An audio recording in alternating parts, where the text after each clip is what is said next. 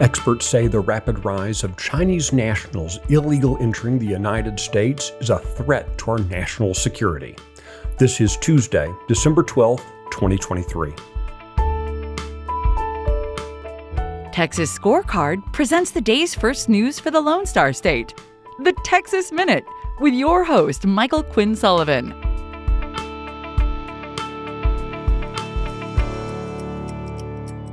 Thanks for spending part of your Tuesday with the Texas Minute. If you're finding this program helpful, I hope you'll share it with your friends and family. The woke agenda of bookseller Scholastic is driving away Texas school districts and giving rise to new competitors. More on that coming up.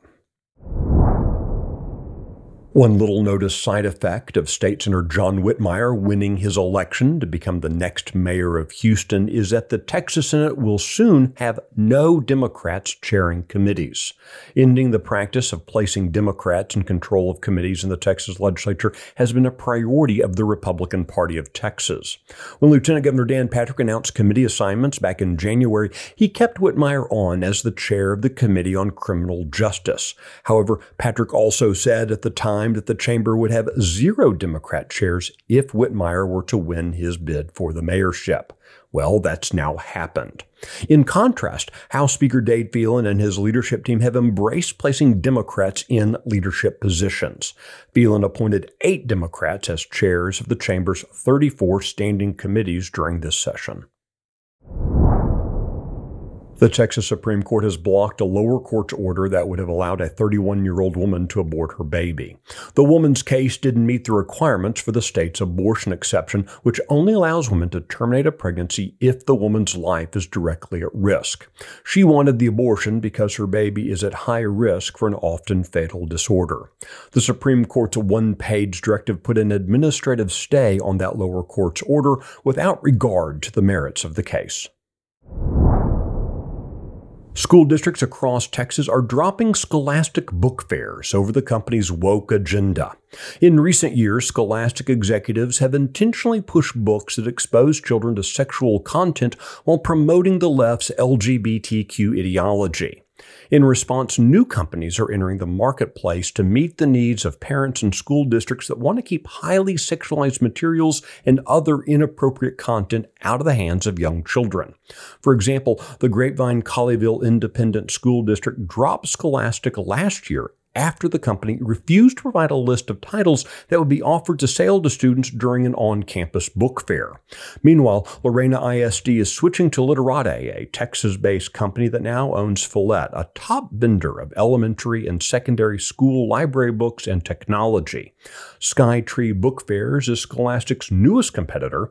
The nonprofit was founded by parents and school officials. The Texas Minute will be right back. News and analysis on what's happening in Texas. End your day with daily headlines from Texas Scorecard. Every day at 5 p.m., join me, Brandon Waltens, as we recap the biggest stories of the day and talk about why they matter to you. Listen and subscribe to Daily Headlines from Texas Scorecard.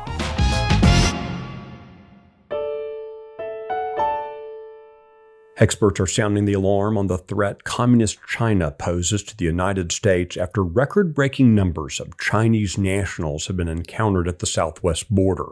Border Patrol agents encountered 4,200 Chinese nationals in October, a massive increase from the 430 encountered just a year ago.